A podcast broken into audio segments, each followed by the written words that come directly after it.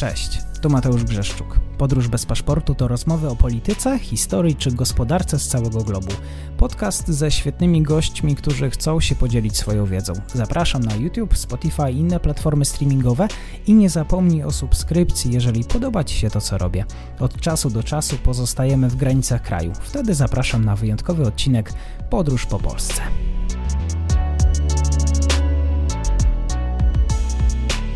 Dzień dobry słuchaczu w środę. Dzisiaj po raz pierwszy na podcaście tematy włoskie, a jeżeli chcesz, żeby dalej się rozwijało to miejsce, to e, możesz mnie wesprzeć na profilu Patronite, wszystkie linki poniżej.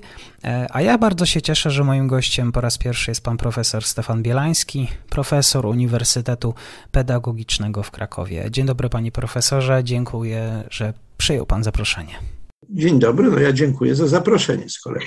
Panie profesorze, kiedy myślę o państwie włoskim, to mam wizję bogatego państwa, wysoko rozwiniętego, taka sama czołówka, ale wykonałem sobie ćwiczenie, popatrzyłem, co się pisze, co się mówi o, o tym kraju i mam wrażenie, że to taki biedny kraj bogatych ludzi, Włochy. Zanim jednak przejdziemy do tego, co jest teraz, chciałbym zapytać o tę przeszłość włoskiego państwa o to, co było jego siłą. Dzisiaj nagramy pierwszy odcinek z trzech, jeżeli chodzi o historię polityczną Italii.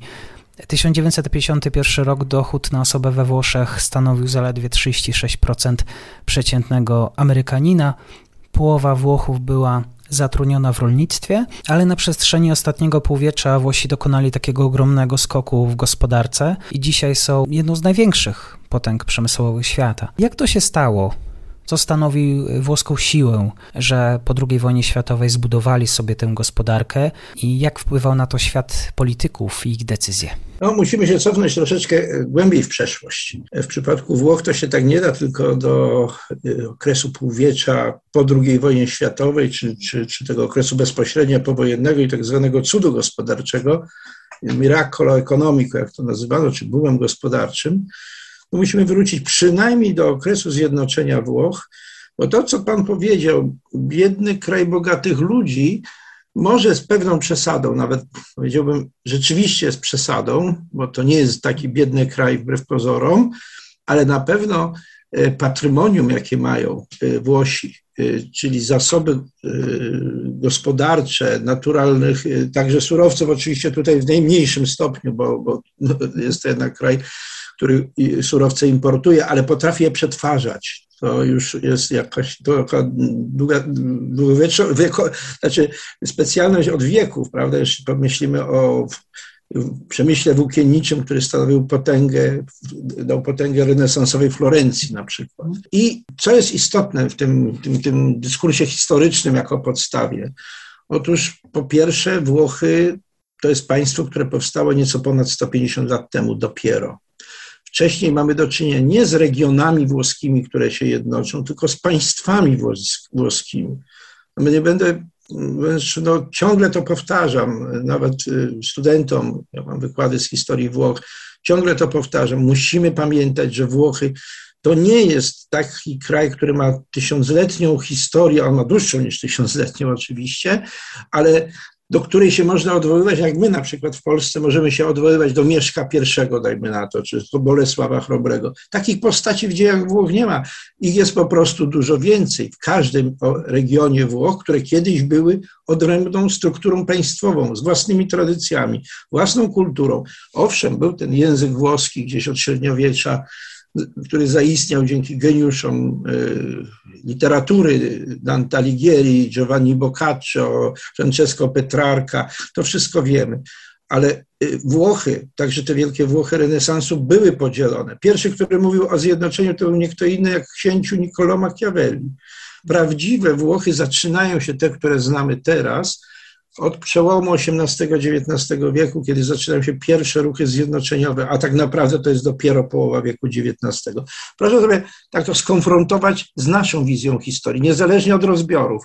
My mamy jednak poczucie tożsamości historycznej, jedności państwa polskiego, niezależnie od zmian granic, które były dużo częstsze niż te włoskie, od zmian ludnościowych, struktury społecznej, y, problemów gospodarczych. I na to, gdy dopiero popatrzymy, to będziemy rozumieć, dlaczego zjednoczone Włochy, które dokonały tego zjednoczenia też w specyficzny sposób, bo tak naprawdę to się dokonało poprzez inwazję północy na południe, zniszczenie wielkiego państwa włoskiego na południu, czyli Królestwa Obojga Sycylii, jego likwidacji. Oczywiście w historiografii tak zwanej risorgimentalnej, odwołującej się do idei, tradycji risorgimenta, jest to traktowane jako zjednoczenie Włoch idealne, jakby tak Włosi wszyscy nagle chcieli się zjednoczyć. To nie jest prawda w kategoriach czysto historycznych. To był bardzo trudny i złożony proces. I co więcej, on doprowadził właśnie, jego, a można powiedzieć, jego niedopełnienie jeszcze tak do końca, doprowadziło do tych podziałów i rozróżnicowania także pod względem społeczno-ekonomicznym. Na to nałożyły się w XX wieku y, procesy bardzo znane, przede wszystkim faszyzm włoski. Czym był faszyzm włoski, oprócz tego, co wiemy o nim ideologicznie? To była właśnie próba dopełnienia risorgimenta, praktyczna, czyli unifikacji Włoch. Wydawało się w pewnym momencie, że Mussoliniemu się to udało. Nawet mafię sycylijską potrafił pokonać, ale to było tylko naskórkowe. To wszystko się okazało w momencie kryzysu, jaki nastąpił w ciągu wojny, w trakcie wojny, krachem. Y, mało kto pamięta, że w 1943 roku po podpisaniu po, y, zawieszenia broni Włochy się rozpadły jako państwo, jako struktura. Nawet do tego stopnia, że powstały dwa państwa włoskie, jedno pod patronatem aliantów, którzy wylądowali we Włoszech od 1943 roku, notabene także w 1944 z naszym polskim udziałem drugiego korpusu generała Andersa i drugie Włochy, o których często się zapomina, Włochy faszystowskie, które trwały do 1945, republikańskie, ale faszystowskie i współpracujące, kolaborujące jako państwo nie jako tylko ideologicznie pobratymcy z trzecią Rzeszą Hitlerowską, z niemiecką trzecią Rzeszą Hitlerowską. To dopiero, uzmysłowimy sobie, potem mamy też także tak zwany mit ruchu oporu, to tworzy, po, zaraz przechodzę do odpowiedzi na pytanie, to tworzy tą podstawę tego. Skoku jakościowego, jaki się dokonuje rzeczywiście we Włoszech po 1945 roku. Kto tutaj, e, że tak powiem, jest takim rzeczywistym protagonistą? Można wskazać na bardzo dużym e, takim poczuciem prawdopodobieństwa na jedną, e, nie tylko na jedną, ale jedną z głównych osób był na pewno premier odbudowy, premier chadecki, chrześcijańskiej demokracji, Alcide de Gasperi polityk, którego dzisiaj no, trudno by szukać na świecie, ze świecą właśnie można by szukać, można tak powiedzieć, czyli absolutnie, którego nie mała korupcja, wyjątkowej moralnej nieskazitelności i dużego pragmatyzmu. Więzień był uwięziony przez faszystów, był członkiem ruchu oporu, ale zawsze wierny właśnie tradycji włoskiej. Rodzina, kościół, historia Włoch. On pochodził zresztą z obszaru pogranicznego, z Trydentu, więc to był taki właśnie polityk, który był idealny na odbudowę, potrafił łączyć, a w pewnym momencie zdecydować o kierunku, jakim przyjęły Włochy, czyli kierunku euroatlantyckim. Mhm. Ten chrześcijański demokrata, zresztą e, bardzo no, wierzący człowiek po prostu, prawdziwy katolik, był równocześnie jednym właśnie z ojców założycieli Zjednoczonej Europy, razem z Robertem Schumanem, z Konradem Adenauerem. A w polityce zagranicznej postawił na Pakt Północnoatlantycki i NATO. To pozwoliło Włochom wyjść z sytuacji kraju pokonanego, kraju współodpowiedzialnego za zbrodniczą wojnę, którą prowadziły razem z III Rzeszą Hitlerowską, do przejścia do obozu zwycięzców, do obozu, oczywiście był to efekt także zimnej wojny i, i, i konieczności Stany Zjednoczone miały potrzebę takiego wielkiego sojusznika, wielkiego lotniskowca, wielkiej bazy, można powiedzieć, militarnej na Morzu Śródziemnym. Ale to równocześnie pozwoliło, to była mądra, długofalowa polityka, ta, którą prowadził de Gasperi. Miał wielkiego przeciwnika, miał przywódcę komunistów, Toliattiego, zwolennika sojuszu z jednej strony ze Związkiem Sowieckim, ale też pragmatycznie nastawionego. Dlaczego pan się pyta, dlaczego te Włochy z lat 50. zrobiły skok jakościowy? Bo miały naprawdę e, e, grupę wybitnych mężów stanu, właśnie nie polityków, ale mężów stanu z wizją, potrafiących działać pragmatycznie, mających swoje określone idee polityczne, ale per saldo, działających do, dla wspólnego celu. To była przyczyna tego e, i powód tego cudu gospodarczego. On by się nie udał, gdyby to tylko jedna grupa polityczna przejęła te możliwości, jakie dawał na przykład plan Marszala, do którego przecież Włochy dołączyły i możliwości, jakie dało włączenie się do obozu euroatlantyckiego szeroko rozumianego, do udziału jako ojcowie założyciele, jako państwo założycielskie, co ważniejsze, zarówno struktur Zjednoczonej Europy, to była Europejska Wspólnota Węgla i Stali, Włochy były też promotorem Europejskiej Wspólnoty Obronnej, paktu, który, y, układu, y, który nie został ostatecznie ratyfikowany przez Francję i były od razu aktywnym uczestnikiem i też państwem założycielskim Sojuszu Atlantyckiego. To pozwoliło na rozwinięcie, na, na, na uwolnienie kreatywności włoskiej, bo to jednak trzeba powiedzieć, gospodarka włoska to nie są tylko działania takie, jakby to powiedzieć, schematyczne.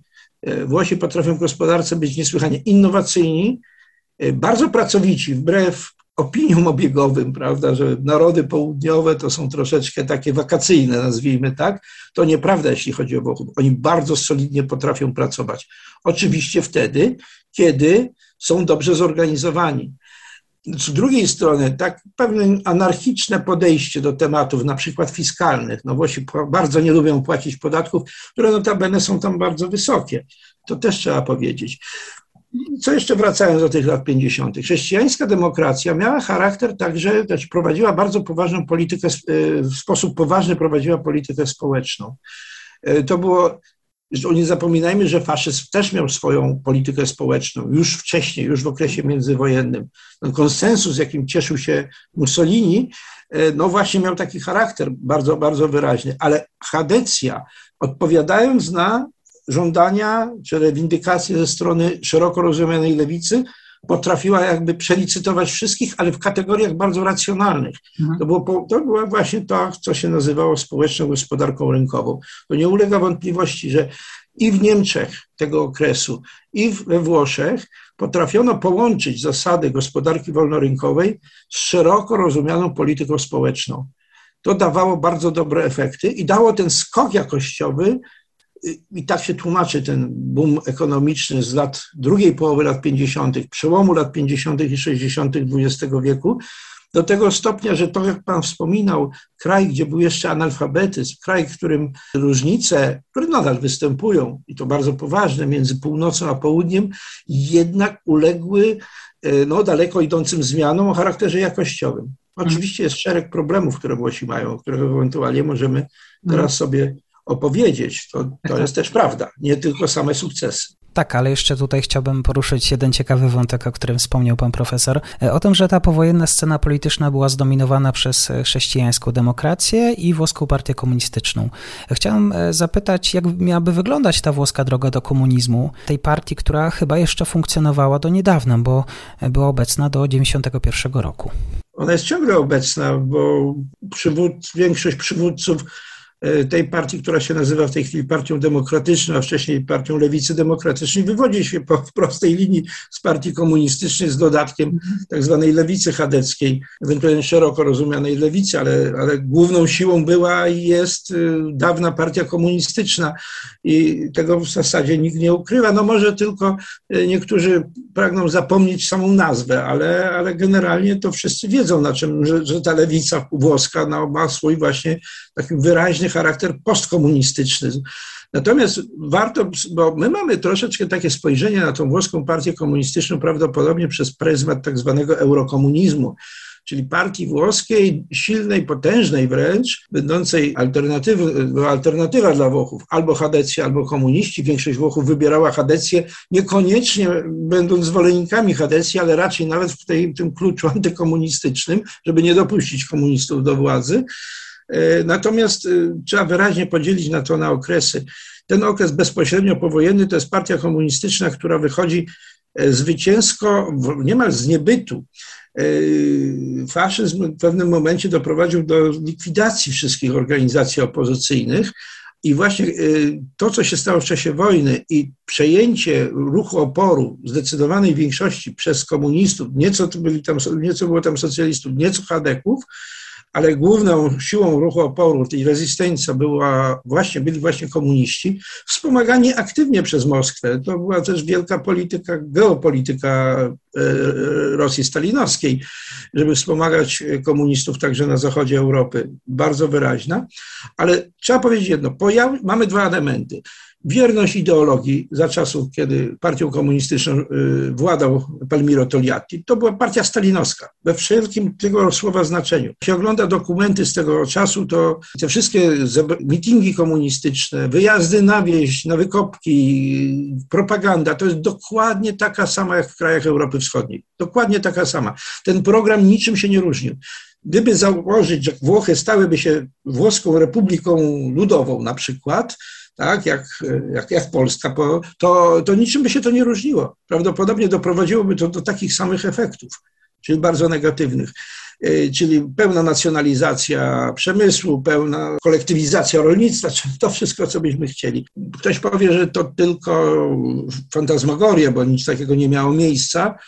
Rzeczywiście, historyk nigdy nie powie, co by było, gdyby, więc to taka spekulacja przed chwilą tylko była absolutnie niezobowiązująca, ale ona była bardzo ważna w jednym momencie. W roku 1948, w wyborach 1948 roku, które były decydujące dla Włoch, dla rozwoju i politycznego, gospodarczego i społecznego Włoch. Starły się dwie siły. Z jednej strony chrześcijańska demokracja z sojusznikami, czyli ugrupowaniami antykomunistycznymi, i z drugiej strony bardzo silna lewica w ramach frontu ludowego, czyli komuniści, najważniejsza partia i socjalistyczna partia, wówczas po stronie komunistycznej. Te wybory wygrała, ówczesne wybory wygrała Hadecja, ale to były wybory decydujące przy 90% frekwencji. Przy propagandzie wyborczej, no nieprawdopodobnej. Można powiedzieć, że to była taka wojna, typowa zimna wojna, której nie brakowało zresztą starć z policją, bojówek z obu stron i tak dalej, i tak dalej, tych wszystkich kwestii, ale przeprowadzone demokratycznie i wygrane. No właśnie w gruncie rzeczy dzięki. Było to wielkie zwycięstwo De Gasperiego nad Toliatti, można powiedzieć. Właśnie tej wizji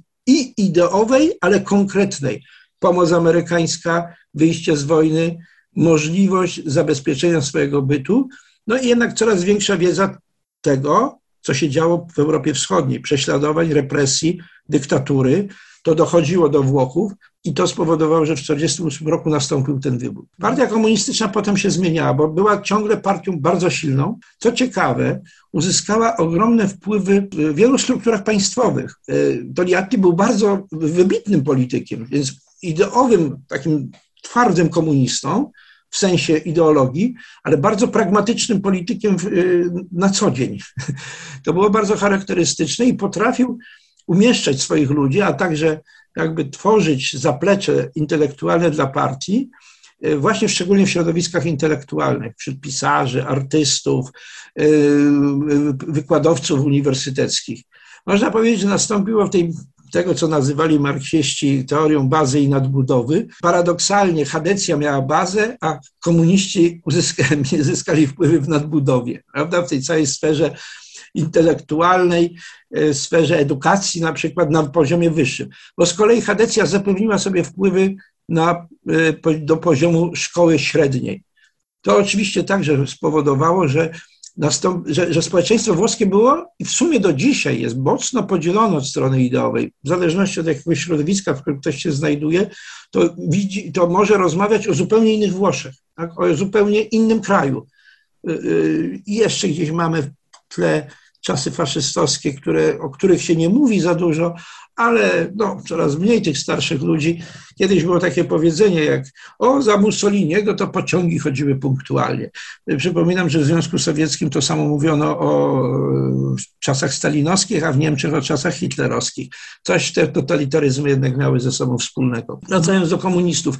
Po śmierci Toliattiego ta partia zmieniła się w taką wielką partię opozycyjną, która w gruncie rzeczy bardzo dobrze jej było w opozycji, bo uzyskiwała wielkie wpływy, szczególnie potem jak powstały regiony w tych, tych regionach włoskich, na przykład regiony środkowych Włoch, były uważane za tak zwane czerwone regiony. Dopiero w ostatnich latach w wyborach samorządowych dawna partia komunistyczna zaczęła przegrywać. Więc ta siła prawda, tych, tych y, polityki regionalnej tu była ogromna. I, i, I, trzeba powiedzieć, że na przykład te regiony środkowych Włoch prowadziły taką na wręcz można stwierdzić, powiedzieć konkurencyjną politykę społeczną, darmowe żłobki, przedszkola, pomoc dla, dla kobiet, etc., etc., y, to miało pokazać, że gdybyśmy rządzili w całych Włoszech, to wtedy wszystkim ludziom byłoby dobrze i doskonale. Ten mit także funkcjonował bardzo długo. Partia komunistyczna, szczególnie w latach 70., zmienia swoje oblicze rzeczywiście w sensie y, polityki liderów. Natomiast baza była zawsze bardzo solidnie lojalna wobec ideologii komunistycznej. Mhm. E, te pierwsze pochody pierwszomajowe, to, to coś nieprawdopodobnego. Mieli doskonale zorganizowany system propagandy w postaci tak zwanych świąt gazety partyjnej Unita. Unita. To we całych Włoszech to było organizowane, w każdej najmniejszej miejscowości. To rzeczywiście tworzyło także konsens społeczny dla, dla partii. Jak mówię, szczególnie w regionach środkowych Włoch, Umbria, Toskania, Emilia-Romagna, to były tak zwane właśnie komunistyczne Paradoks że przed II wojną światową tam najbardziej popularny był faszyzm. No ale być może chodzi o ekspiację, być może o przyzwyczajenie do pewnego modelu funkcjonowania. Ciekawe też było w latach 70. i 80. XX wieku taki podział łupów yy, systemu tak zwanej partiokracji, bo trzeba powiedzieć, że z upływem lat system włoski polityczny zaczynał się degenerować. Ten, tam niemożność zmiany, ponieważ większość społeczeństwa wiedziała, że y, głosowanie na komunistów było głosem albo protestu, albo takim głosem że, y, motywującym Hadecję. Z drugiej strony to uniemożliwiało zmianę y, na szczytach władzy. Wiadomo było, że będzie rządzić Hadecja z koalicjantami. Do tego dochodzili najpierw socjaliści, doszli wszyscy inni. Komuniści zostali jakby po drugiej stronie sami. No, uzyskali też własną opozycję lewicową w postaci organizacji terrorystycznych z lat 70., końca lat 70., przełomu lat 70., 80., z najbardziej znanymi czerwonymi brygadami. E, to, to, też były organizacje komunistyczne, tylko takie, które oskarżały to PC, jak Partito Komunista Italiano, o zdradę ideałów. E, więc e, ta sytuacja takiego, takiego zastoju politycznego degenerowała tak naprawdę całą scenę polityczną. Pojawiła się ogromna korupcja polityczna, uwaga, uwaga, związana z tak zwanymi antipublici, czyli po naszemu spółki Skarbu Państwa to by było, które rzeczywiście służyły partiom politycznym, wszystkim, komunistom także. I tak sobie rozdzielano te łupy. Bardzo to było widoczne w telewizji publicznej, w której podzielono w latach 80. Pierwszy program był chadecki, drugi program socjalistyczny, trzeci komunistyczny.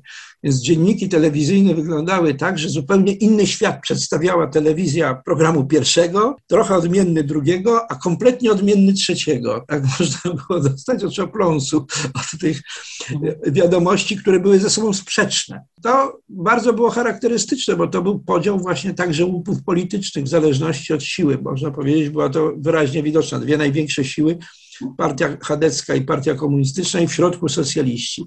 I tu się e, dokonała pewna ciekawa zmiana. Z jednej strony właśnie przywódca komunistyczny Berlinguer na przełomie lat 70., 80. prowadzi partię w kierunku tak zwanego eurokomunizmu, akceptacji wreszcie i Zjednoczonej Europy, Unii Europejskiej, czy wówczas to była Europejska Wspólnota Gospodarcza. Dzisiaj, gdy, gdy Unia Europejska jest mocno lewicowa, wydaje się, że była taką zawsze. Otóż nie, do połowy lat 60. EWG była raczej symbolem Y, no, bardzo mocno krytykowanej y, jedności Europy, którą była bardzo mocno krytykowana przez i lewicę zachodniej Europie, a zwłaszcza przez państwa komunistyczne, które były bardzo antyeuropejskie w tamtym okresie, wyjątkowo antyeuropejskie. Cała lewica była mocno antyeuropejska.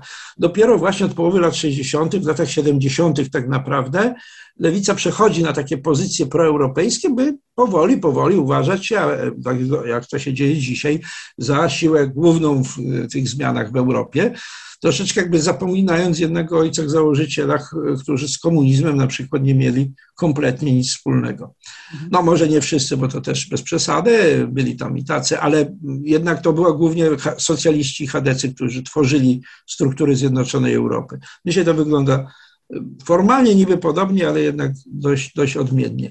Natomiast równocześnie pojawił się na scenie polityk właśnie w tym latach 70., potem szczególnie w latach 80., XX wieku e, ambitny polityk, który chciał e, troszeczkę zmienić tą scenę polityczną, był to Bettino Craxi, lider socjalistów. Chciał zmienić scenę polityczną, ale przy pomocy tych środków, które były dostępne, czyli właśnie korupcji politycznej. Wyrywał, jakby to można też kolokwialnie powiedzieć, łupy komunistom i Hadekom, no i ostatecznie e, bardzo źle skończył, bo po wielkim śledztwie afer, wybuchły afery korupcyjne na początku lat 90., ostatecznie Partia Socjalistyczna de facto zniknęła z mapy politycznej Włoch. Ona istnieje, ale w ogóle nie ma większego znaczenia. Jest częścią lewicy obecnie, tej, tej demokratycznej. Mhm. Natomiast sam Craxi chyba jako jedyny polityk e, krajów zachodnich musiał de facto emigrować, żeby uniknąć więzienia co we Włoszech, y, jeśli chodzi o polityków, jest w ogóle nie do przyjęcia. Znaczy w tym sensie, że oni nie siedzą w więzieniach, nawet jeżeli im się udowodni wszelkiego rodzaju bezeceństwa, czy na przykład powiązania, czy z przestępczością zorganizowaną, czy w aferach i tak dalej, no jest jakieś takie porozumienie ponad podziałami, że raczej politycy mogą być aresztowani, ale nie,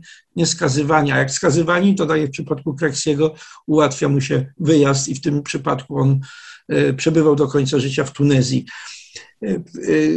Symbolem z kolei tej epoki chadeckiej, można powiedzieć, od Gasperiego do Andreottiego. Giulio Andreotti, bardzo znany polityk, był sekretarzem osobistym, potem pod, podsekretarzem stanu właśnie u de Gasperiego, a potem przez wiele lat był wielokrotnym premierem, ministrem spraw zagranicznych, ministrem obrony, a właściwie wszystkich resortów, jakie tylko mogły być, to Andreotti to przeszedł. Mówiono o nim Divo Giulio, prawda? boski Juliusz, mm. Nawiązanie oczywiście do starożytności. Był znienawidzony, ale i uwielbiany. Specyficzną charyzmą się prezentował, bo no, wbrew takiemu obiegowemu pojęciu polityka charyzmatycznego, ale był niesłychanie ważną osobistością i można powiedzieć symbolem władzy chadeckiej, stabilności władzy chadeckiej. Tu na jedną rzecz chciałem zwrócić uwagę. Włochy do dzisiaj są też takim krajem, który się uważa, że no, co pół roku powstaje nowy rząd. I, I, nawet to się zgadza. W ostatnich latach też y, mniej więcej co pół roku już mamy w tej chwili trzeci rząd y, y, po ostatnich wyborach, prawda? Zupełnie odmienny w swojej strukturze, bo to nie, że się... Ale właśnie w czasach Hadecji było bardzo dużo, gdy rządziła Hadecja z koalicjantami, było bardzo dużo kryzysów rządowych. Były nawet takie kryzysy, jak to nazywano, wakacyjne, to znaczy, gdy nie dogadywano się przed wakacjami, powoływano rząd governo balneare, to się mówiło po włosku, na którego czele stawał najczęściej profesor Amintore Fanfani, wybitny ekonomista i polityk lewicy chadeckiej. On przeprowadzał taką to w czasach, w okresie wakacyjnym, żeby zarządzać państwem, a potem dochodziło do uzgodnień i powoływano kolejny rząd. Wszystko w ramach jednak tego samego układu politycznego. Więc paradoksalnie ta wyjątkowa kruchość, która by tak na zewnątrz się wydawała, że przecież ilość tych rządów we Włoszech to jest chyba rekord y, światowy, jeśli się nie mylę, w krajach demokratycznych. Można powiedzieć, że kryzys rządowy to, to cecha naturalna polityki włoskiej, ale paradoksalnie w czasach chadeckiej dominacji to oznaczało stabilność systemu. I rzeczywiście to uległo zmianie na początku lat 90 gdy rozpadły się dawne pod naciskiem, pod wpływem właśnie tych y, afer korupcyjnych. No i tu jakby przechodzimy trochę do współczesności, więc oczywiście oczekuję na konkretne pytanie dotyczące tak. współczesności. Ale wtedy zmienia się całkowicie sytuacja i pojawiają się nowi e, mhm. protagoniści na tej scenie. Przede wszystkim Silvio Berlusconi, a także Liga Północna. I ta właśnie zmieniona partia komunistyczna, która przepoczwarza się w partię lewicy demokratycznej, Partito la Sinistra Democratica, mhm. a potem Partia Demokratyczna. I, w zasadzie, e, no właśnie, czekam mhm. na pytanie. Przepraszam może za uproszczenie, ale jak czytam analizy i tak wnioskuję po tym, co pan profesor mówi, to że za czasów rządów Hadecji włoska gospodarka rozwijała się dynamicznie, e, a kiedy dochodzą do rządu e, partie centrowo-lewicowe, koalicje, to ich projekty łączą się z taką recesją gospodarczą. Proszę mnie wyprowadzić z błędu albo potwierdzić, jak właściwie wyglądały te rządy lewicy, a jak Hadecji. Tu myślę, że nie ma aż chyba takiej korelacji dokładnej. No, czy, w pewnym sensie jest, ale to można powiedzieć, że lewica ma zawsze pecha, prawda? Przejmuje władzę w okresach recesji, a jej przeciwnicy. No, dzisiaj na przykład lewi, częścią lewicy jest też dawna część Hadecji. Tak? To, to, to właśnie bardzo silna kiedyś lewica chadecka. e, kierująca się absolutnie społeczną nauką Kościoła, jak najbardziej. Notabene nowy lider Hadecji, właśnie Hadecji, nowy lider Partii Demokratycznej, który pojawił się ostatnio, Gianni Letta jest właśnie przedstawicielem wywodzącym się, znaczy nurtu wywodzącego się z chrześcijańskiej demokracji. Więc ta lewica włoska, e, tak, czy centrolewica jest dużo bardziej zróżnicowana i trudno powiedzieć, czy rzeczywiście na przykład, gdy ostatnio się jej nie powiodło w rządzeniu, bo rzeczywiście się nie powiodło, a chociaż nadal jest w rządzie, prawda, od dwóch lat nadal w rządzie, mimo porażki wyborczej, to jest także specyfika włoska. Samo zwycięstwo wyborcze jeszcze nic nie oznacza, bo to są najczęściej rządy koalicyjne. No właśnie, e, jeśli chodzi, sięgając troszeczkę wcześniej w historię, w przeszłość, e, ten, ten okres takiego boomu gospodarczego jednak nie był zależny tylko od samej polityki włoskiej, bo tutaj można by mieć wiele uwag krytycznych. Historycy zaczynają dochodzić także do czy od takiego zachwytu nad, tym, nad tą zmianą, niewątpliwą zmianą jakościową, jaka nastąpiła. No, to, to po prostu wystarczy popatrzeć na filmy dokumentalne z lat 50., obrazujących, pokazujących Włochy lat 50. i do 10 lat później. To są dwa różne światy. Rzeczywiście dwa różne światy. To była rzadkość jednak w Europie Zachodniej, gdzie te y, y, zmiany następowały jednak dość sukcesywnie, nawet w Hiszpanii prawda? W tej Hiszpanii generała Franco, który pozwolił rządzić w latach 60. liberałom, prawda? Pod nadzorem dyktatury, to też te zmiany nie były takie gwałtowne. To, to było bardzo powolne. Podobnie się działo w innym kraju południowej Europy, jak Portugalia, nie mówiąc już o Grecji, y, z efektami no, nieciekawymi ostatecznie w Grecji. No, znamy tą sytuację z, z, ostatnich, z ostatniego dziesięciolecia. Włochy były takim symbolem szybkich zmian, na pewno gruntownych, także pod względem społecznym. Hadecja doprowadzając do zmian społecznych, e, wprowadzając jakby e, nowe klasy, nowe grupy społeczne, e, wyrywając je z tradycji rodzinnej, wielopokoleniowych rodzin, zmieniając strukturę gospodarczą z rolno-przemysłowej na przemysłową, gdzie rolnictwo przestało mieć większe znaczenie, ogromnej migracji z południa Włoch na północ, która doprowadziła do absolutnie y, utraty takiej, takiej tożsamości wręcz y, tych, tych wielopokoleniowych rodzin. E, to spowodowało już w latach 60., a szczególnie w latach 70., bardzo istotne procesy, przede wszystkim laicyzacji. Włochy, jako jeden z ostatnich krajów Europy Zachodniej, wprowadzi coś takiego jak rozwody, które były zakazane jeszcze referendum było potrzebne, żeby, żeby wprowadzić rozwody. Przypominam, że w Polsce, kraju katolickim, rozwody były już znane w XIX wieku i w każdym okresie historycznym były po prostu traktowane. No, oczywiście ludzie wierzący y, muszą do, dokonać rozwodu tak zwanego kościelnego, ale generalnie to było, także rozwód cywilny był zakazany de facto. Nie wolno było się rozwieść. Tak. No, to, to zmieniono w referendum, a potem poszło poszło już, jak to się mówi, z górki, bo poszło referendum w sprawie aborcji e, z efektami no, takiej ustawy trochę podobnej w sumie do polskiej. To nie jest ona tak generalnie dużo luźniejsza, tak, o, w sensie, w sensie że jest mniej restrykcyjna, ale, ale to nie jest, nie jest taka pełna dowolność też, jeśli chodzi, no bo jednak była wielka walka między tradycją katolicką a e, tymi nurtami laickimi. No i przyszedł rok 68 zmienił drastycznie sprawy społeczne, zwłaszcza w sferach, powiedzmy to, wśród ludzi wykształconych, sferach elitarnych. Jednak ten 68 był bardzo podobny do francuskiego 68. Można powiedzieć, że tutaj to, to, to było bardzo, mm, no, wpływa do dzisiaj, ponieważ mentalność wręcz anarchistyczno-lewacka, jeśli tak to można określić, która się ujawniła w roku 68, no pokutuje do dzisiaj właśnie w wielu kręgach tak zwanych elitarnych, bo czy do końca to są elity, to już jest zupełnie inna historia, z wszelkimi tego rodzaju konsekwencjami. E, także te Włochy już, e, czy, to one, czy można powiedzieć, że one były chadeckie w takich kategoriach jak w latach 50. czy 60., Chyba już nie. Lata 70., 80. i sama Hadecja się zmieniała. Tak? Mhm. To była partia władzy. Y, także nie, nie, nie sądzę, żeby można tak było skorelować. Chwedecja rządziła, było dobrze, przychodziła lewica do władzy, a przede wszystkim nie przychodziła lewica aż do, na początku lat 90., bo tylko rządziła Hadecja z koalicjantami. Mhm. No, bo, ponieważ lewica to byli komuniści, a na, na, na wygraną komunistów nie godzili się Amerykanie przede wszystkim i mądrzy Włosi, którzy uważali, że nie należy, że można dać komunistom dużo władzy takiej w, w sensie funkcjonowania w państwie, ale lepiej nie ryzykować, że przejmą władzę, bo wtedy dla całego kraju byłby problem.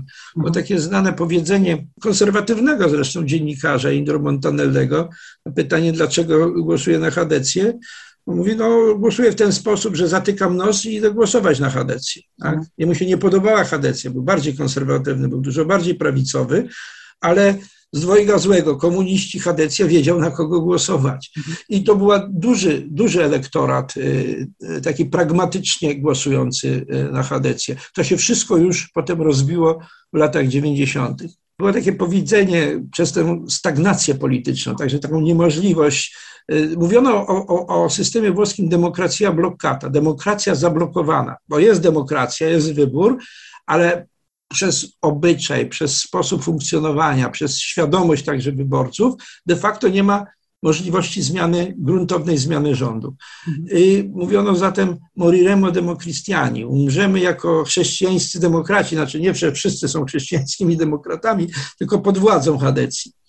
Wydawało się po rozpadzie Hadecji w latach 90., E, że to już koniec, że już e, to powiedzenie stało się anachroniczne. A tymczasem, jak popatrzymy dobrze na przywódców politycznych, chociażby dzisiejszych, prezydent republiki wywodzi się z Hadecji. Premier aktualny, profesor Draghi, też wywodzi się z Hadecji. Przywódca opozycji, pan e, Gianni Letta, był działaczem chadeckim. I tak jakbyśmy schodzili na dół, na dół, nie, nie umarła Hadecja w sensie pewnej wizji, bo to było tak szeroki ruch, że on po prostu odnalazł swoje miejsce, czy ludzie, którzy do niego należeli, odnaleźli swoje miejsce w różnych aspektach życia włoskiego, gospodarce, polityce, także w pewnym sensie w redakcjach, w środkach masowego przekazu generalnie. W mniejszym stopniu na uczelniach, które pozostały jednak bardziej lewicowe, bo to, to ten długi kurs jeszcze zapoczątkowany przez Toliattiego dał swoje efekty. Wracając jeszcze, y, nadmienił pan profesor na temat czerwonych brygad. Wydaje mi się, że to będzie interesować moich y, słuchaczy. Czy mógłby pan profesor pokazać to tło społeczne, polityczne tych zamachów terrorystycznych, porwani, morderstwa Aldomoro? Jakimi wpływami cieszyła się ta organizacja i jak właściwie reagowali na to Włosi? Tak, po pierwsze, e, był to jednak samo powstanie takich organizacji skrajnych, było efektem tego buntu młodzieżowego e, wokół roku 68 i późniejszych lat. Od kontestacji bardzo pokojowej, przez manifestacje na placach i ulicach. No, ta część zrewoltowanej młodzieży studenckiej głównie, więc ten konsensus społeczny był minimalny. Znaczy, terroryści najczęściej zaczęli, czy właśnie wywodzący się najczęściej z bardzo dobrych rodzin, bo studiowanie przed 68 rokiem to jednak była prerogatywa ludzi bogatszych, z klasy średniej, z klasy wyższej. Zwykły, przeciętny człowiek z klasy niższych nie miał szans na studiowanie, bo musiał od razu iść do pracy. Więc e, ten bunt był bardzo teoretyczny, bo był w imieniu właśnie tej klasy robotniczej, można powiedzieć, czy klas niższych, ale realizowany, jak to przecież często się zdarzało w dziejach e, szeroko pojmowanej historii lewicy europejskiej, przez przedstawicieli klas wyższych, zrewoltowanych także w kategoriach czysto wiekowych, bunt młodzieży przeciwko starszym. Prawda? Pamiętajmy, że to jest kontrkultura, to jest czas, kiedy pojawiają się mm, muzyka młodzieżowa, e, ruchy typu hipisowskiego, narkotyki, obycza- e, zmienia się, jest rewolucja seksualna, zmienia się obyczajowość. Więc na przykład na gruncie takiego kraju jak katolickiego jak Włochy, to widoczny w sposób jeszcze bardziej y, ewidentny, szczególny. I, I, to jest to tło społeczne. Tło społeczne, jak powtarzam, bardzo wąskie. E, czerwone brygady nie miały żadnego zaplecza społecznego w sensie jakimś szerszym. To były niewielkie grupki zrewoltowanych czy zradykalizowanych e, z, grup skrajnie lewicowych, e, najczęściej właśnie powstałych gdzieś w okolicach tego buntu studenckiego roku 68 i późniejszych, które przeszły do akcji czynnej. Akcja czynna polegała na początku na jakichś działaniach manifestacyjnych typu spaleniem supermarketu, czy okradzenie go po prostu. To było też dowód ekspropriacji proletariackie. Oni posługiwali się, e, prawdziwa, e, pełna nazwa to była e, komunistyczna partia walcząca Czerwone Brygady, partii to tej kombate, komunisti combattenti. To jakoś umyka w dzisiejszych analizach i te Czerwone Brygady jawią się tylko wyłącznie jako grupa terrorystyczna. Oni naprawdę mieli także program polityczny i to skrajnie komunistyczny, taki właśnie no, gdzieś wracający do czasów stalinowskich, uważający ówczesną partię komunistyczną za zdrajców. E, że to są właśnie ci takie, można powiedzieć, tłuste koty, które się zdradziły sprawę rewolucji proletariackiej. Powtarzam raz jeszcze, najczęściej ci czerwonobrygadziści pochodzili z bardzo wysoko e, bogatych rodzin. No, symbolem był na przykład syn ministra chadeckiego Donata Katena, ministra pracy, zresztą bardzo porządnego człowieka i polityka, który, no, była to dla niego rodzinna tragedia. E, był to bardzo uczciwy, jak mówię, polityk, e, katolik, wierzący, a jego syn poszedł właśnie w kierunku działania terrorystycznego i uczestniczył w akcjach terrorystycznych, co, co istotne. Te akcje potem przeszły w kierunku e, zabijania zdrajców właśnie, na przykład związkowców, także działaczy komunistycznych, z partii komunistycznej. Związkowcy związani byli z partią komunistyczną we Włoszech i przedstawicieli aparatu przemocy, czyli głównie policjantów i karabinierów, którzy najczęściej wywodzili się właśnie z ludu, z klasy robotniczej czy ze wsi. Tak? tak to właśnie wyglądała ta walka o nowy świat wspaniały, w cudzysłowie, by przejść potem do tego poziomu wyższego, czyli porywania i zabijania e, polityków przy czym tak naprawdę został zabity Aldo Moro. I tu już wchodzimy też w inną kwestię, to znaczy działań mm, takich tajnych wywiadów wszelkiego rodzaju, szczególnie sowieckiego. Wiemy po 89, że na pewno wspomagał wywiad sowiecki pobratymców Czerwonych Brygad, czyli frakcję Czerwonej Armii w Republice Federalnej Niemiec przez NRD, prawda?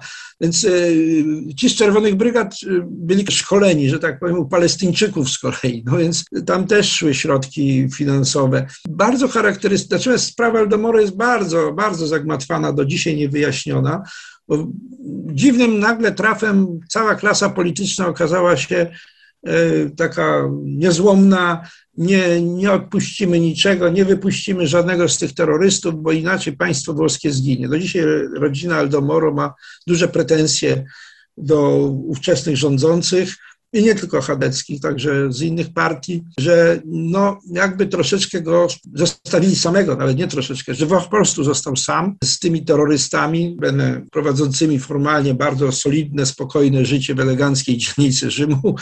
E, nikt nie mógłby podejrzewać e, tych młodych ludzi, e, kulturalnie się zachowujących, znających maniery i tak dalej, że to są właśnie dzicy bezwzględni terroryści, którzy więżą, e, uwięzili człowieka właśnie w takim specjalnie przygotowanym mieszkaniu. Te nasze poszukiwania Aldomoro też były dosyć wręcz e, tragikomiczne, jeśli by nie patrzeć na dramatyzm sytuacji. Gdzieś poszukiwano po jeziorach, jakichś jasnowidzów brano pod uwagę. No, no rzeczy wręcz, no można powiedzieć, że tak jakby z, ze taniego filmu sensacyjnego niestety, a potem się to okazało tragedią, bo po pierwsze, za samej akcji terroryści zabili tą ochronę Aldomoro, a potem jego samego, co oczywiście do dziś, jak mówię, bardzo ważnym momentem historycznym. I proszę zwrócić uwagę, kiedy Czerwone Brygady przestają mieć siłę i oddziaływania? Wtedy, kiedy dokonują jeszcze takiej akcji już e, sabotażowej, która uruchamia działania zewnętrzne. Znaczy porywają amerykańskiego e, dowódcę sił NATO we Włoszech, generała Doziera. I tu bardzo szybko następuje i akcja e, wywiadowcza, poszukiwawcza, generał zostaje uwolniony, a czerwonobrygadziści szybko znajdują się w więzieniach w większości, a w dużej części udają się do Francji, gdzie prezydent Mitterrand daje im azyl polityczny. I dopiero w ostatnich tygodniach prezydent Macron zdecydował się, na życzenie premiera Dragiego, ten azyl polityczny e, anulować. Jesteśmy w 2021 roku.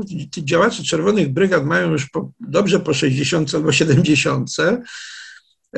żyli sobie bezpiecznie i spokojnie w demokratycznej Francji, praworządnej Francji, z wyrokami skazującymi za morderstwa na tle politycznym, no ale morderstwa, nie działalność polityczną.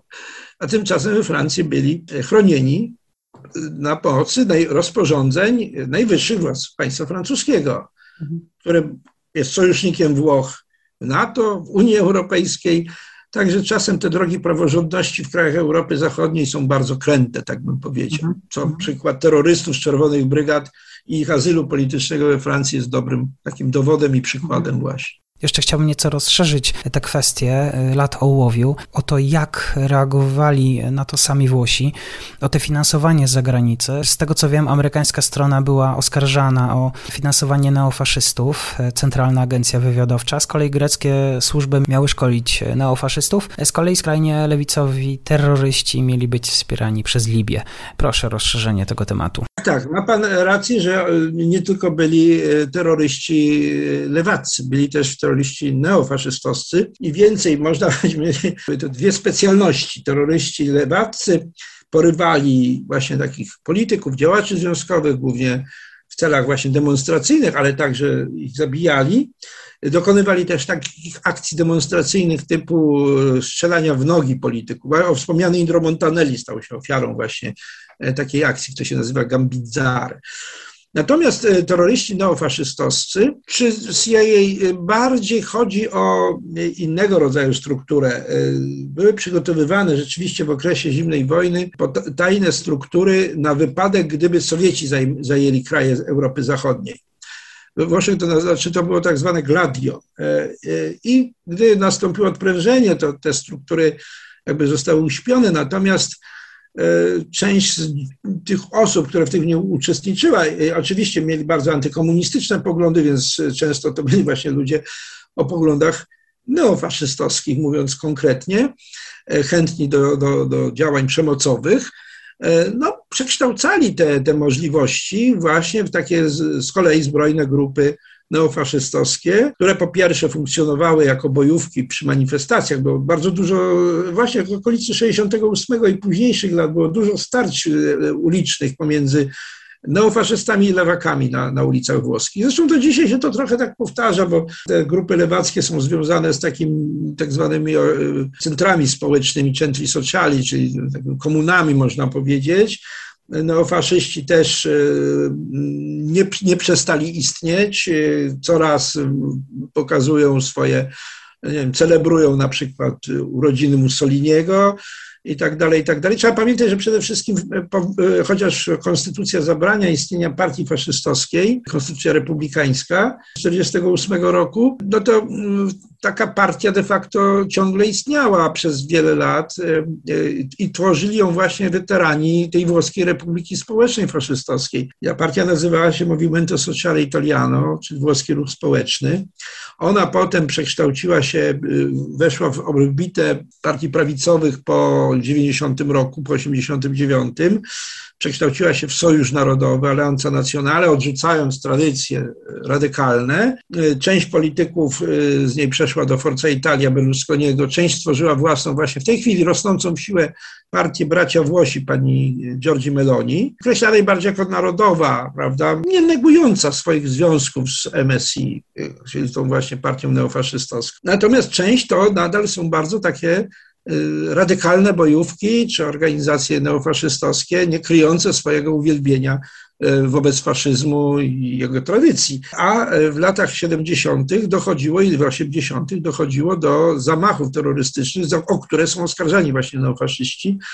I począwszy od banku Piazza Fontana w Mediolanie, E, przez pociąg Italicus, przez przede wszystkim wybuch na stacji w Bolonii, który przyniósł ogromną liczbę ofiar, kilkadziesiąt. E, można powiedzieć, właśnie zamachy bombowe, e, tego rodzaju działania, gdzie, do których się nie przyznawano tak od razu. Właśnie, no, no, mimo że neofaszystów skazano przy okazji zamachów w Bolonii, to jednak oni odrzucają ciągle to oskarżenie. Nie, my z tym nic nie mamy wspólnego. Odróżniając od tych właśnie terrorystów lewackich, którzy bardzo chętnie się przyznawali do swoich akcji. E, no a i tutaj rzeczywiście również jak w przypadku e, organizacji terrorystycznych lewackich, e, te środki finansowe z zewnątrz niewątpliwie mogły odgrywać rolę. No wśród neofaszystów na przykład jest bardzo mocny też, to jest bardzo ciekawe, bo z jednej strony właśnie i, i lewacy jak Czerwone Brygady mieli kontakty z terrorystami palestyńskimi, to również włoscy neofaszyści pod hasłem walki z syjonizmem, no, stary antysemityzm odgrzebują, prawda, i też popierają walkę Palestyńczyków na przykład. To, to, to wszystko służy tak naprawdę walce wewnętrznej, a nie ma nic wspólnego z realnymi odniesieniami polityki zagranicznej. Ale trzeba też jedno powiedzieć, że mimo wszystko to jest margines w włoskim życiu politycznym. Pyta się Pan o, o poparcie. Otóż to poparcie zarówno dla skrajnej lewicy, jak i dla skrajnej prawicy jest jednak minimalne. Prawica uzyskuje konsensus dopiero wtedy, kiedy odrzuca radykalne hasła skrajnie prawicowe. E, lewica również, gdy odrzuca skrajne hasła e, lewicowe, też uzyskuje ten włoski konsensus. Włoska scena polityczna mimo wszystko dąży do takiego centrum. Wygrywa się wybory i najważniejsze, najbardziej cenieni są politycy umiarkowani. E, nie na darmo obecny premier cieszy się dużą, dużym uznaniem, dużo właśnie jako były szef banku centralnego, jako profesor uniwersytecki, jako polityk centrowy, potrafiący łączyć, a nie dzielić. To jest bardzo charakterystyczne dla konsensusu społecznego.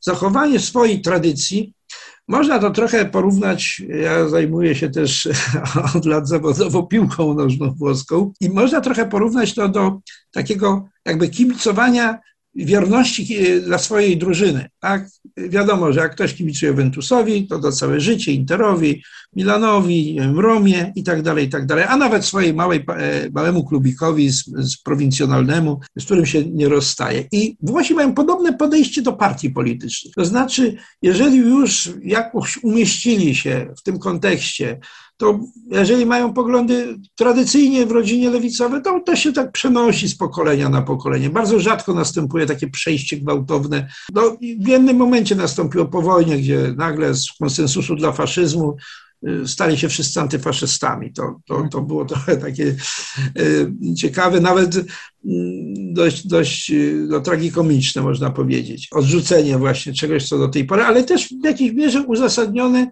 rozczarowaniem, no bo jednak wszyscy byli już wychowani w tym duchu faszystowskim, nagle okazało się, że ten faszyzm jest i zbrodniczy i, i przede wszystkim przegrał wojnę. Tak? Mussolini miał poparcie, dopóki wygrywał. Jak przestał, to też jest charakterystyczne tak, także dla polityki włoskiej. Tam politycy mają poparcie, dopóki są skuteczni. Jeżeli przestają być skuteczni, to przestają mieć też poparcie. Także e, nie, nie, nie trwa to tak wiecznie, że ktoś może, nie wiem, w opozycji być, przegrywać wybory kolejne i, i trwać na stanowisku. To jest niemożliwe we Włoszech. Po prostu bardzo szybko następuje rozliczenie. Lider się nie sprawdził, kapitan drużyny się nie sprawdził, wybiera się następnego, wyłania się następnego. I, i to jest na przykład, y, widać na przykładzie, y, jak mówię, będziemy jeszcze mówić o sprawach współczesnych, ale lidera ligi Matteo Salviniego. Właśnie to, co y, niezależnie od krytyki, jaką on tam uzyskuje i wewnątrz kraju, i z zewnątrz zwłaszcza, często bez zrozumienia istoty polityki samego Salviniego, bo on bardzo szerokie ma poglądy, takie populistyczne, właściwie wszystko można u niego znaleźć, jak się chce, ale to, co ceni elektorat głosujący na Salviniego, to jego skuteczność.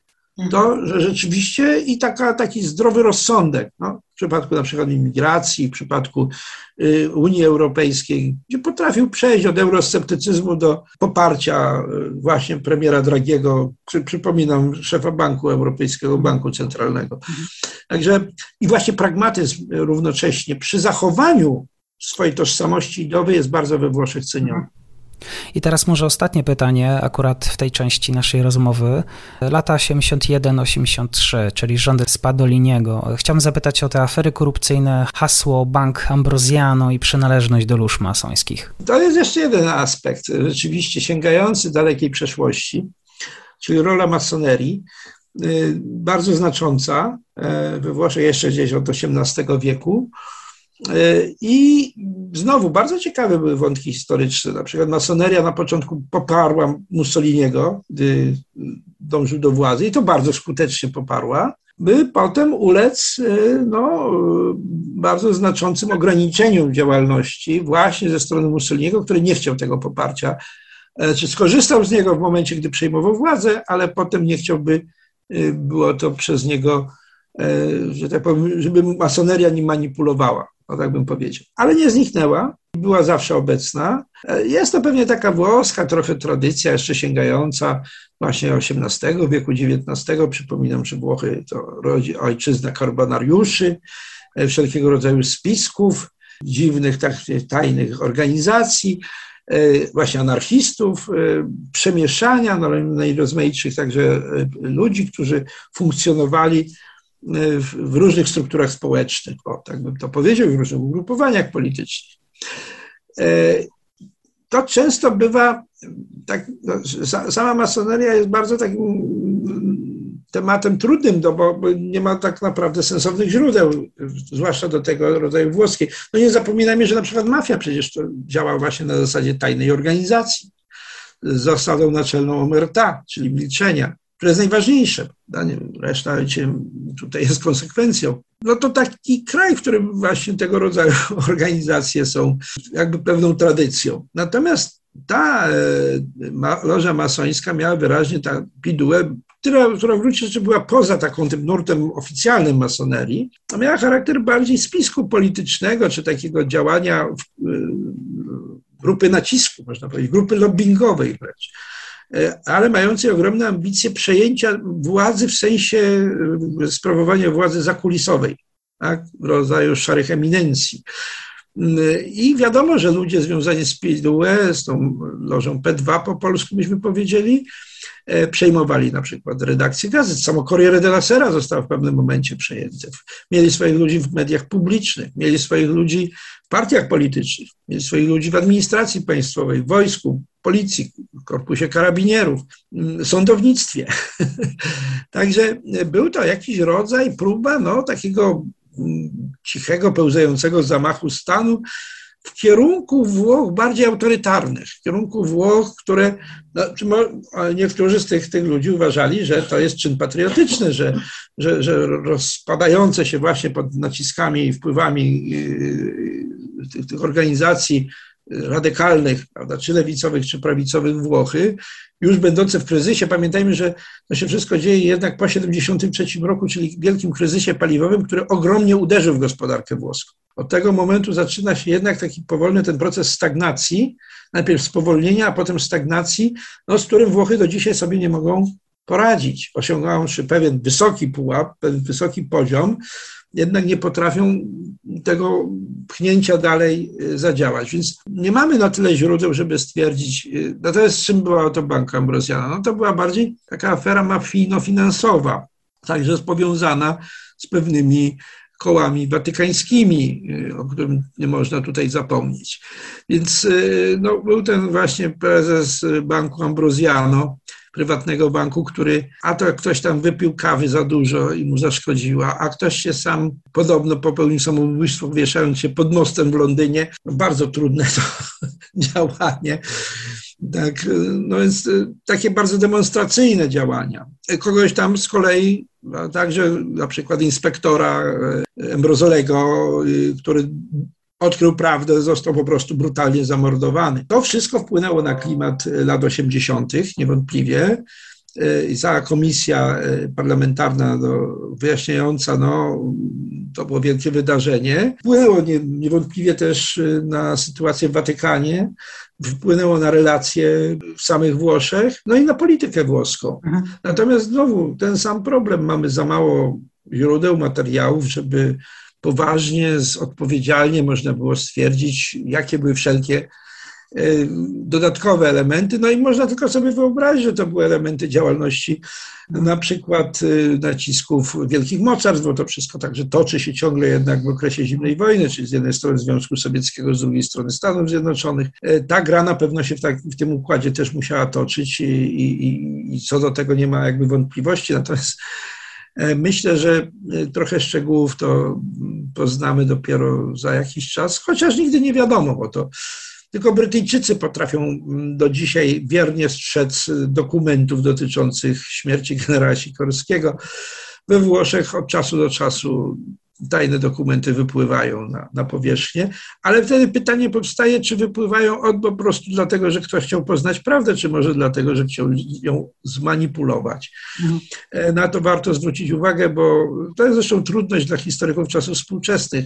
Paradoksalnie ogromna ilość materiałów, zwłaszcza teraz przy internecie, jest pułapką, która często prowadzi na manowce, bo, bo jest, to jest takie bardzo ładne słowo włoskie depistaggio, czyli skierowanie e, myślenia na inny kierunek niż tam, gdzie rzeczywiście e, te zjawiska miały taki rzeczywisty, prawdziwy charakter. To warto zwrócić uwagę, bo żyjemy w takim świecie spisków, czy, czy popularności spisków, czy teorii spiskowych. Tu na marginesie od razu powiem, że właśnie w wydawnictwie Uniwersytetu Pedagogicznego e, jest przygotowywana i wyjdzie niedługo e, książka autorstwa profesora Alessandro Campiego z Uniwersytetu Perugia z moim posłowiem, w moim opracowaniu, e, która jest zatytułowana Niccolò Machiavelli o spiskach. Walka o władzę we Włoszech epoki odrodzenia, ale bardzo warta przeczytania także pod kątem czasów nam współczesnych, bo bardzo to pouczające. Myślę, że o tych czasach współczesnych będziemy rozmawiać w najbliższej rozmowie. Panu profesorowi bardzo dziękuję za tę pierwszą część opowieści o Italii. No i oczywiście pytanie. Intermediolan, mistrzem Włoch. Cieszy się pan profesor? E, nie ukrywam. Bardzo dziękuję za rozmowę. Moim gościem był pan profesor Stefan Bielański, profesor Uniwersytetu Pedagogicznego w Krakowie. Dziękuję jeszcze raz. Do usłyszenia, do zobaczenia. Kłaniam się serdecznie. Arrivederci.